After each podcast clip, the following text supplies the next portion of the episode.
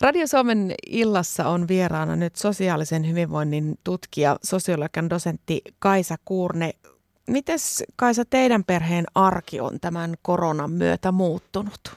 No joo, kyllähän tässä nyt ollaan entistä tiiviimmin kaikki kotona. Tosin meidän perheessä, johon kuuluu normaalioloissa minä ja mun mies ja meidän vähän alle kaksivuotias ja sitten meidän niin kuin, isot pojat, jotka on mun mieheni poikia, niin tota, he ovat sitten tässä niin kuin aina silloin tällöin, koska he ovat jo opiskelemassa, niin nyt tässä tilanteessa sitten me ollaankin selkeämmin sitten vaan kolmesta kotosalla ja vaikka molemmat on itse asiassa tehnyt jonkun verran etätöitä, mies paljonkin ja mä vähän vähemmän, mutta kuitenkin, niin nyt sitten ollaan oltu ihan kokonaan etätöissä, että eikä meillä ole käynyt lastenhoitaja, että normaalisti meillä käy lastenhoitaja tai sitten lapsi on hoitajalla neljänä päivänä viikossa ja, ja nyt sitten ollaan tosiaankin pyöritty kaikki tässä näin. Ja sitten lisäksi isäni käy sitten tässä lisäksi äh, hoitamassa tätä meidän tytärtä yhden kerran viikossa, eli kolmena päivänä ollut hoitaja ja sitten yhtenä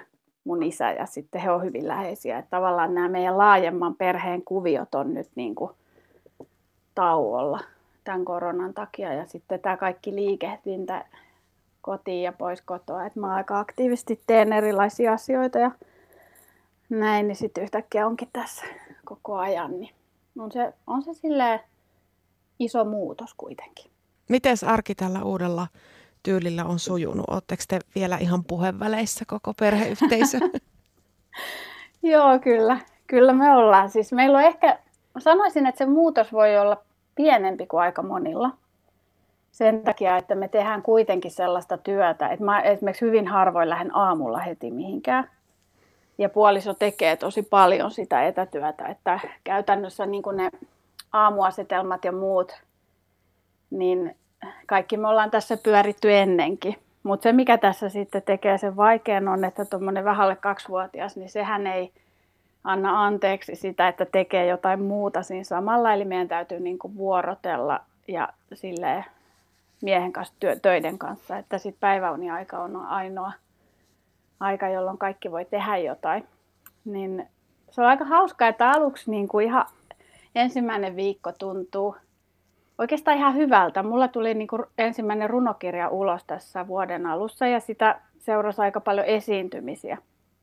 Ja se oli tosi kivaa, mutta sitten mä huomasin, kun mä jäin enemmän kotiin, että se teki tosi hyvää, että elämä niin kuin rauhoittui.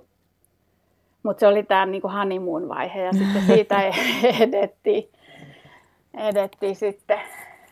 Alkoi tulla niin kuin se, että alkoi kaipaamaan niin kuin sitä ikään kuin omaa elämää. Mm. Että sä käyt, mä esimerkiksi opetan joogaa myös niin kuin kerran viikossa yhden illan ja, ja sitten kun näkee ystäviä ja kollegoita ja kaikkea tätä puuhaa ja mä käyn myös itsekin joogatunneilla ihan sen takia pois kotoa, että saa sitä vähän sellaista niin kuin omaa tilaa perhe-elämän keskelle, niin sitten kun tämä kaikki niin kuin jäi pois, niin sitten alkoi tulla sellainen ärtymysvaihe, että alkoi vähän niin kuin pinna kiristymään. Ja sitten siitä taas ää, jotenkin on päästy sellaiseen sopeutumiseen, että, että meillä menee ihan, ihan hyvin, mutta tota, ei se ihan sille niin kuin tosta vaan sujunut mm.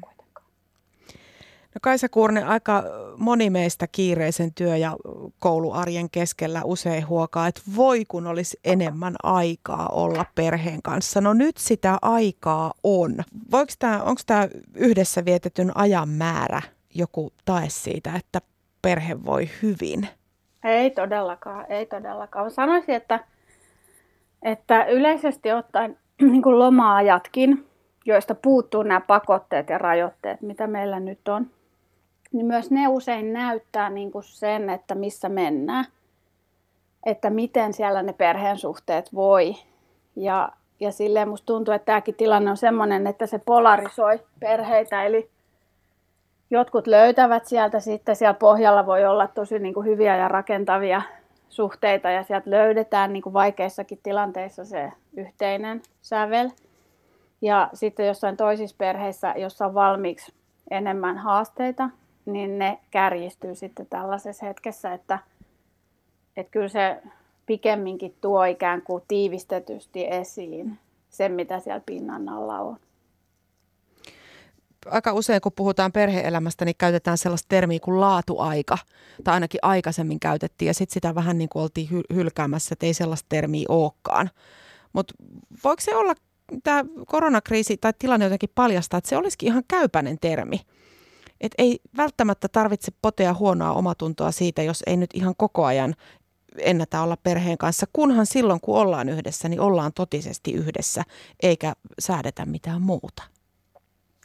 No varmaan vähän niin kuin, no tutkijat tykkää sanoa, että asiat on sekä että tai ne ei ole niin mustavalkoisia, mutta sanoisin, niin kuin, että ylipäänsä nykyihminen ei ole tottunut siihen, että hän kuuluu pääasiassa vain yhteen ryhmään tai yhteisöön niin kuin perheeseen. Eli meidän niin kuin se arjen muodostelma rakentuu paljon laajemmista verkostoista, josta osa on niin kuin eriytyneitä. Eli tarkoittaa sitä, että perheenjäsenillä ei ole samat ne niin kuin kuviot ja piirit. Ja silloin nämä esimerkiksi just instituutiot, niin kuin päiväkodit ja koulut ja työpaikat, niin kaikille tulee sieltä ikään kuin se oma verkostonsa ja oma piirinsä. Ja sitten usein sieltä voi tulla niin kuin sen ajan ylittäviäkin ystävyyskaverisuhteita.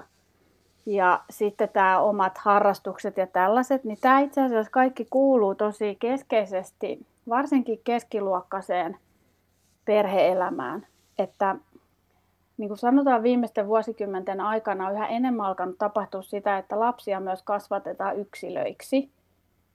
Eli jollain on joku taipumus ja joku haluaa harrastaa jotain ja minkälainen on se elämän piiri, mitä haetaan tietylle lapselle ja se ei välttämättä ole niin kuin sama eri lapsille. Et joku on musikaalinen ja joku toinen kaipaa enemmän tiettyä joukkuelajia ja sitten niiden mukaan niin kuin sukkuloidaan ja kuljetaan. Että kyllä se arki niin kuin on aika semmoinen, se ei ole niin kuin se perhe-elämä ei ole ihan niin kollektiivista kuin ajattelisi, vaan siinä ikään kuin yritetään mm. Aika usein ää, niin kuin yhdistää näiden eri yksilöiden välisiä ainakin ajateltuja tarpeita ja sitten siinä on vielä vanhemmat, ja riippuen, että onko yksi vanhempi tai kaksi vanhempaa, niin, niin jollain lailla se on osa tätä meidän nykyelämää. Ja sikäli se tilanne, jossa sitten ollaan kotona ja sen yhden porukan kesken ja näitä erillisiä juttuja ole, niin se on aika poikkeuksellinen. Näetkö että tämä tilanne voi paljastaa perheenjäsenistä jotain ihan uusia piirteitä, kun puhuit tuosta, että kun jokainen joutuu vähän, ei olekaan sitä perheen ulkopuolista roolia, mitä toteuttaa, vaan nyt ollaan todellakin koko ajan yhdessä, niin nouseekin esiin sellaisia yllättäviä piirteitä, että se, joka on yleensä vahva, saattaakin panikoitua, ja sitten taas se, joka on herkempi, niin voikin nousta siinä perheessä ihan uudenlaiseen rooliin. Tällaisessa hetkessä hirveän monilla ihmisillä on ne heidän arkiset mallit, jotka on sitä elämää kannattelevia, niin on pois käytöstä. Ei voi käydä siellä kuntosalilla samalla tavalla. Ei ole just niin kuin sä sanoit niitä rooleja sen elämän ulkopuolella. Eli tavallaan me ollaan sikäli sosiaalisia olentoja, että se miten meidät nähdään, miten ää, niin se peilaa meille tiettyjä puolia meistä itsestämme. Ja ne niin kuin on hirveän kannattelevia ja sitten nämä rutiinit, jotka on todella kannattelevia. Eli ihminen on kuitenkin niin sanotusti habituaalinen olento, mikä tarkoittaa sitä, että me toimitaan paljon niin kuin tottumusten mukaisesti ja silloin meidän ei myöskään tarvii joka siirtoa ajatella. Eli ajattelen, kun me keitetään aamulla kahvit ja tehdään ne tietyt toimet ja tälleen, niin se tapahtuu silleen vähän automatisoidusti. Mm. Ja sitten tämä on niin kuin, tietyllä tavalla se on vähän niin kuin konservatiivista, että me toistamme itseämme, mutta toisaalta niin se, on, se ei ole kauhean stressaavaa, vaan ne toimii. Että se on ihan tämmöinen niin kuin funktionaalinen juttu myös, että jos me joka hetki niin kuin vaikka turistina jossain kaupungissa ja huomaa, että pitää jokainen siirto miettiä ja kieli ja asia ja miten täällä toimitaan, niin se on hirveän niin kuin raskasta pidemmän päälle. Mm. Niin tällaisetkin nämä meidän tottumukset, niin ne on niin kuin kriisiytynyt tässä arjessa. Eli just ne, että mä menen sitten siihen junaan ja sitten mä otan siitä paikasta tämän mun kahvin mukaan ja nämä erilaiset niin kuin, kuviot. Niin tämmöisessä tilanteessa ihmisestä kyllä nousee niitä tiedostamattomia malleja, jotka ei olekaan sitten ehkä ihan hallinnassa. Tämmöistä on kyllä itsekin huomannut, kun oon seurannut tässä, että, että mikä kenelläkin sitten siellä pinnan alla on. Niin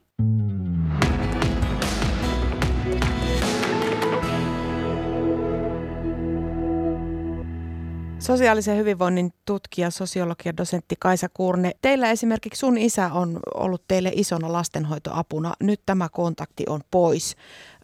Näetkö että tässä voisi olla siinä mielessä opinpaikka monellekin perheelle, että nyt vasta huomataan, miten tärkeitä ne jotkut lähikontaktit, joita sä ehkä arjessa pidät ihan itsestäänselvyytenä, se on inhimillistä, niin nyt jotenkin huomaa, että miten iso rooli vaikka isovanhemmilla just meidän perheen arjessa on. No kyllä ehdottomasti, että mä en ole ehkä itse, vaikka mulla on, on tavallaan, joku voi katsoa, että asuinjärjestelyiden puolesta meillä on ydinperhe, niin mä ehkä pidän itse sellaista vähän avoimemmasta ja huokoisemmasta mallista, mutta valtavirta, eli just sellaisesta, jossa meille tulee ystäviä ja isovanhempia ja ihmisiä, niin kuin just pojat on tässä ja on tyttöystävää ja milloin mitäkin, niin, niin se, mä oon niin huomannut tutkimuksissa sen, että suomalaisen kotitalouden rajat on niin kuin yleisesti ottaen aika tiukat. Ja se ei tarkoita sitä, että siellä ei olisi just näitä tärkeitä ihmisiä ja voi olla, että jopa arjessakin, mutta se, se mitä se just tarkoittaa on niin kuin se, että se perhe, se kotitalouden sisäinen porukka ikään kuin jäsentyy semmoiseksi ihan omaksi niin kuin rajatuksi läheisyyden saarekkeeksi, jossa on sitten että, niin kuin, tavallaan se selkeä raja. Ja kyllä mä luulen, että monille ö, siihen voi tulla just sellainen havahtumisen kysymys, että monet ö, suomalaiset perheet on, mä esimerkiksi tehnyt myös tutkimusta Espanjassa ja Yhdysvalloissa – niin nämä molemmat maat, niin niissä nämä perherajat on niin kuin huokoisemmat. Että Espanjassa se, just nämä isovanhemmat ja muutkin sukulaiset kuuluu siihen tiiviimmin. Mutta sitten myös Yhdysvalloissa on niin kuin enemmän sellaista kutsumme jouluksi myös läheisen ystävämme tai just sisaruksia ja aikuisten siis sisaruksia tällaista, että tämä suomalainen perhemalli on aika semmoinen sisäänpäin lämpiävä hieman, jos niin kuin vertailee. Ja sikäli mä luulen, että sitten nämä realiteetit, että niitä ihmisiä ei sitten olekaan siinä lähellä ja ne ei olekaan tukena, niin kyllä ne voi myös sitten havahduttaa just siihen, että hetkinen, me ei ollakaan ehkä ihan niin tämmöisiä itseriittoisia tämän oman perheen kesken. Radio Suomen illassa on vieraana sosiaalisen hyvinvoinnin tutkija, sosiologian dosentti Kaisa Kuurne. Me puhutaan vähän erilaisesta perheelämästä nyt, koska perheet elävät melko poikkeuksellista arkea. Ollaan etätöissä ja koulussa ja ne kodin ulkopuoliset kontaktit on ainakin toivottavasti rajoitettu minimiin. Kaisa Kuurne, säkin käytit tuossa termiä kriisi ja kriisiytyminen. Miten iso muutos tällainen, no esimerkiksi just tällaisen pandemian aiheuttama eristäytyminen perhesuhteille on? Puhutaanko me nimenomaan kriisistä? No siis kyllähän tällaisessa tilassa, missä ollaan niin kuin ensimmäistä kertaa suurimman osan meistä elinaikana, minkälaisessa yhteiskunnallisessa poikkeustilassa, niin on väistämättä poikkeustila kaikissa muissakin konteksteissa. Että työ on järjestetty uudestaan, perheelämä on niin kuin aivan toisenlaista, eli siihen tulee sitten se töiden ja koulun ja kaiken niin kuin maailma siihen samaan ja perheen pitää niin kuin jotenkin kyetä – tai ainakin yrittää suoriutua ja kannatella kaikkea sitä, niin voi ajatella kriisiä, jos sitä nyt sanana haluaa ajatella, niin yksi tapa ajatella sitä on niin psykologinen, mutta sitten toinen tapa ajatella sitä on, on ikään kuin sellainen, jossa ne totunnaiset tavat ja käytännöt ei toimi, jolloin meidän täytyy sitten ikään kuin löytää uudenlaisia tapoja toimia ja uudenlaisia käytäntöjä ja ehkä myös käsitellä niitä tunteita ja kaikkea sitä, mikä sitten seuraa sellaisesta asetelmasta. Niin kyllä siinä mielessä, että mä en tätä psykologista tulkintaa niin halua tehdä, varmasti joissain perheissä on niinkin, mutta tässä jälkimmäisessä mielessä, että ne niin kuin tavat on kriisiytynyt ja nyt täytyy löytää ikään kuin uudenlaisia uudenlaisia toimintamalleja, niin siinä mielessä ihan varmasti. Ja toisaalta nyt on mennytkin jo muutamia viikkoja niin, että, tai kuukausi vai mitä tässä nyt on mennyt, että, että mä luulen, että aika monissa perheissä on saattanut löytyäkin jotain uudenlaisia tapoja, jotka toimii ja sitten on varmasti niitä, joissa sitten tilanteet ja jännitteet niin kuin vaan tiivistyy ja tiivistyy. Mm. Että tämä kuviohan niin kuin toimii niille perheille, jossa sitten on olemassa siis tällainen niin kuin suhteissa tietyllä lailla toimiva dynamiikka, mutta sitten kun se sellaista, jos ja kun tietyissä perheissä sellaista ei löydy, niin silloin tämä tilanne on ihan varmasti sit kriisi vielä isommassa mielessä niissä perheissä. Vaikka ollaan yhdessä 24-7 ja itse kukainenkin on joutunut niistä arjen normirutiineista luopumaan, kuten nyt vaikka siitä, että lähtee aamulla töihin ja tosiaan se aina se sama juna ja kahvi siitä samalta kioskilta, niin miten tärkeää tällaisessa kriisitilanteessa olisi niistä perheen yhteisistä rutiineista yrittää pitääkin, että jos aina neljältä syödään myös kiireisinä työ- ja koulupäivinä, niin tehdään samalla tavalla myös tämän erilaisen arjen keskellä. Niin, no kyllä siis rutiinithan on niin kuin hirveän kannattelevia. Ja varsinkin mitä epävarmemmat ajat on. Et sitä mä en äsken sanonut tuosta pandemia, että minkälainen kriisi se on. Että kyllähän ihmiset seuraa nyt ihan valtavasti uutisointia. Osa varmaan vähän liikaakin. Ja se herättää tunteita ja huolia ja pelkoa.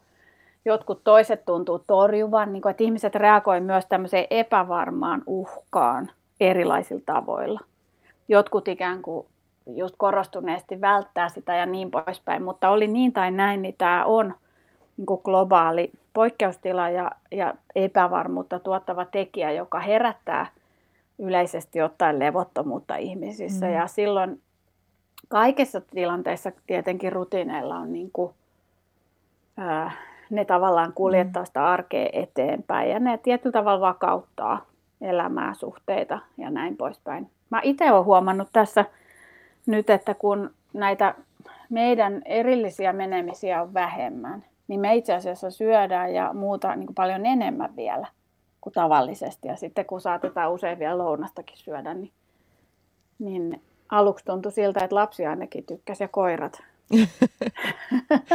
Nehän nauttii vieläkin, koska niiltä puuttuu kaikki tämä muu huoli ja paine. Ne siellä kellottele ihan samoilla sohvilla kuin ennenkin silloin kun ollaan näin tiiviisti yhdessä, niin niitä konflikteja tulee ihan väistämättä. Pitääkö Kaisa Kurne heti potea huonoa omatuntoa, jos menee hermot omaan perheeseen? Kyllä se on aika luonnollista, että perheeseen menee hermot. Sellaisen mä niin olen huomannut, esimerkiksi mä tein väitöskirjaa elämän murtumista, siis tällaisista kokemuksista, jossa tapahtuu jotain yllättävää, joka just ikään kuin katkaisee sen ei pelkästään arjen, vaan myös sen, minkälaisena itse tunsit itsesi. Eli tapahtui joku ero tai sairastuminen, työttömyys, jotain tällaisia asioita, isoja asioita. Niin mä huomasin niin kuin sen, että läheisyys on kaksiteräinen miekka. Eli se on tietyllä tavalla, esimerkiksi ne ihmiset, jotka me ajatellaan, että ne ymmärtää meitä ja me haetaan juuri heiltä sitä tukea ja, ja jotenkin kohtaamista, niin hyvin usein juuri he eivät ymmärrä ja se ei liity siihen ää, tilanteeseen tai niin kuin heihin ihmisinä, vaan niin kuin läheisyyden luonteeseen, mihin liittyy siis sellainen asia, että mitä läheisempiä ihmiset on, niin sitä enemmän niillä on tavallaan niin kuin samat. Ne on niin kuin siinä samassa veneessä siis sellaisella tavalla, että jos toinen alkaa vaikka panikoimaan, niin se ei pelkästään olekaan joku vieressä oleva ihminen, joka panikoi, vaan se vaikuttaa heti myös sen toisen ihmisen ja koko sen perheen niin kuin siihen dynamiikkaan. Eli tavallaan ää, ja sitten niin kuin tämmöiset tunteetkin, ne leviää ja niitä täytyy yritetään hallinnoida, että jossain tapauksessa voi levitä pelon ilmapiiri, mikä voi tapahtua ihan siis yhteiskunnallisestikin, mutta myös perheessä. Tai sitten niin kuin joku huolestuu, niin sitten se läheinenkin huolestuu niin paljon. Mm. Niin mun mielestä se on aivan selvää, että tällaisessa – tilanteessa, jossa nyt ollaan sitten perheenjäsenten kesken ja jossa sitten just kaikilta tulee vielä ikään kuin meiltä puuttuu ne tuulettautumismekanismit, niin me törmätään niin kuin ehkä niihin jännitteisiinkin sitten mm. enemmän, niin se on mun mielestä niin kuin odotettavissa mm. oleva. Et ehkä se ero sitten siinä, että jotka saa tämän, tämän ajan perhesuhteet toimimaan sellaisella tavalla, että ihmisillä on niin riittävän hyvä olla verrattuna sitten heihin, jossa tilanteet kärjistyy, tulee jännitteitä, ehkä väkivaltaa ja kaikki tällaiset niin päihteiden käyttö, muut ongelmat lisääntyy, niin on sitten enemmänkin just siinä, että miten ikään kuin ää, pystyä ehkä käymään niitä keskusteluja ja sitä neuvottelua siinä ja löytämään niitä uudenlaisia niin kuin, tavallaan kohtaamispisteitä, jossa sitten ne jännitteetkin tavallaan tulee käsitellyksi jollain tavalla. Et sehän on niin kuin se tilanteen kärjistyminen usein sit just sitä seurausta, että niitä sellaisia tapoja tai ei löydy niissä suhteissa ja jollain ihmisellä on sitten joku, joku ehkä hallitsematon ongelma siinä.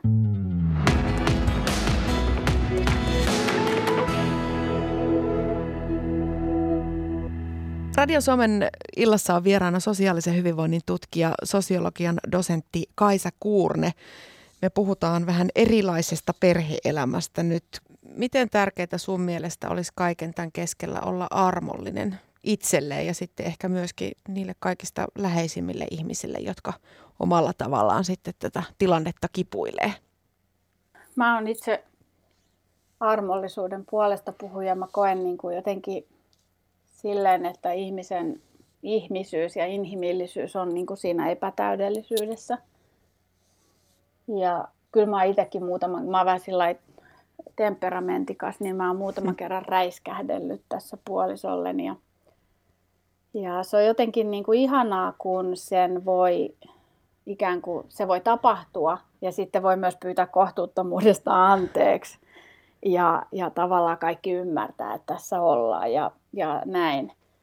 Että ehkä kaikki, kaikkia mä sanoisin, että tässä hetkessä on niin kuin aika idealistista odottaa niin kuin sitä parasta antia, mitä ihmisiltä ja suhteelta on saatavissa. Että ehkä enemmän niin, että jos niin kuin selvitään melko hyvin, niin se on jo tosi hyvä. Että se, ehkä ne odotukset, mm. odotukset voi olla niin kuin hyvä, että niitä ei niin kuin nostaisi kauhean korkealle. Et lasketaan vähän rimaa, niin silloin tästä selvitään ehkä kuivimmin jaloin.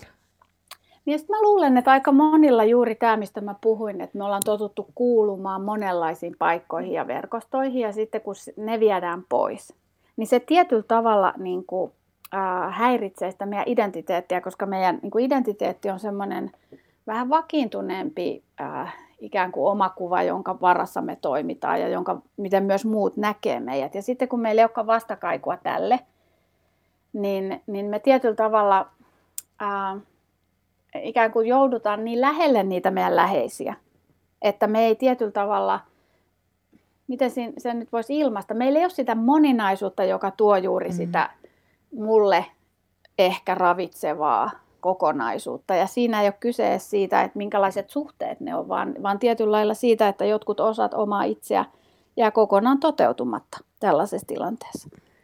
Niin kyllä sellainen on ihmiselle niin kuin stressaavaa. Eli täytyy ikään kuin orientoitua kokonaan uudestaan. Tämä on vähän niin kuin semmoinen aikahyppy historiaa, jossa oltiin kiinteämmin kiinni, tiedätkö, tietyssä perheessä, mm. suvussa, kylässä. Ei me olla totuttuja sellaiseen, niin se on aivan selvää, että se – herättää myös sitten monenlaisia tunteita ja myös semmoisia vähemmän mairittelevia mm. puolia esiin. Sä sanoit tuossa alussa, että sulle itsellesi tuli ensin ehkä sellainen, että ensin vähän niin kuin nautti siitä, että jes, nyt me ollaan kaikki yhdessä, sitten rupesi tuleen ärtymystä ja nyt on tullut se sopeutuminen. Mä väittäisin, että tämä voi olla aika monessa perheessä se kaava, jolla tämän kriisin keskellä on eletty, että, ensin oli kaikki vähän uutta ja jännää, sitten alkoi vähän ehkä ärsyttää ja nyt ollaan pikkuhiljaa sitten sopeutumassa tähän nykyiseen normaaliin. No voisin olla sitäkin, mutta olen vähän aistinut myös sitä, niin kuin, että, että alkaa olla myös sellaista väsymystä tähän mm. poikkeusaikaan ja aletaan niin kuin odottaa ja toivoa. Mun mielestä näyttäisi siltä, että liikkeellä on enemmän ihmisiä kuin joku aika sitten – ja alettaisiin tavallaan toivoa, että jotain normalisoitumista tapahtuisi siis siinä mielessä, että rajoituksia purettaisiin. Ja näin, mitä mä itse tätä seurannut tätä tilannetta, niin musta se ei näytä kauhean todennäköiseltä, että ainakaan kovin nopeasti pystyttäisiin palaamaan mihinkään. Että sikäli tämä uusi eristys normaali on, niin kuin, että mitä paremmin me siihen nyt sopeudutaan, niin sitä paremmin me sitten ehkä myös mm. vältetään mm. isommat ongelmat tämän pandemian kanssa. Mm. Että, että tota, toivottavasti näin, mutta kyllä mun täytyy sanoa, että tämä yhteiskunnan eri, eriytyneisyys ja eriarvoisuus ihan varmasti nousee kauhean konkreettisella tavalla perheiden niin kuin siinä koetussa arjessa, että Me tiedetään, kuinka paljon ihmisiä on lomautettu, jäänyt työttömäksi, kuinka monilla yrittäjillä on tosi vaikeaa. Se on niin kuin yksi tällaiset taloudelliset huolet. Ja, ja sitten tuo mainittiinkin jo, että jos on jotain perheessä niin kuin ongelmia, mm. alkoholia, väkivaltaa, tämmöisiä muita niin kuin teemoja, joihin tarvitsisi tukea tai jossain se tietty arkikuvio vähän sitten hel, niin kuin helpottaa, että ne ei ole niin kärjistyneitä, niin kyllä tässä nyt monessa mielessä niin kuin tämä, tai sitten etäkoulu, että tietyillä vanhemmilla on paljon paremmat edellytykset hoitaa sitä. Mm. Ja eri koulutkin toimii eri tavalla, mitä mä oon seuraillut ja näin, että, että kyllä tässä sitten osa perheistä on ihan erityisen kovilla.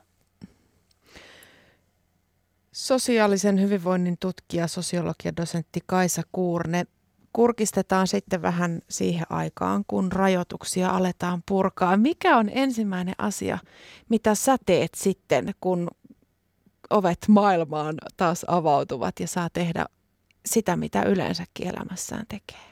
Kyllä mä tiedän, kun mun, mun toinen koira on ollut tota välillä terapiakoirana mun isällä, niin kun sit joskus me vaihdetaan se koira silleen, että me pysytään tosi kaukana, mun isä on yli 70 ja, hän, ja niin kyllä mä niin kuin eilen esimerkiksi, kun hän toi koiran meille takaisin, niin mä alkaa melkein itkettää, kun ei voi niin kuin halata.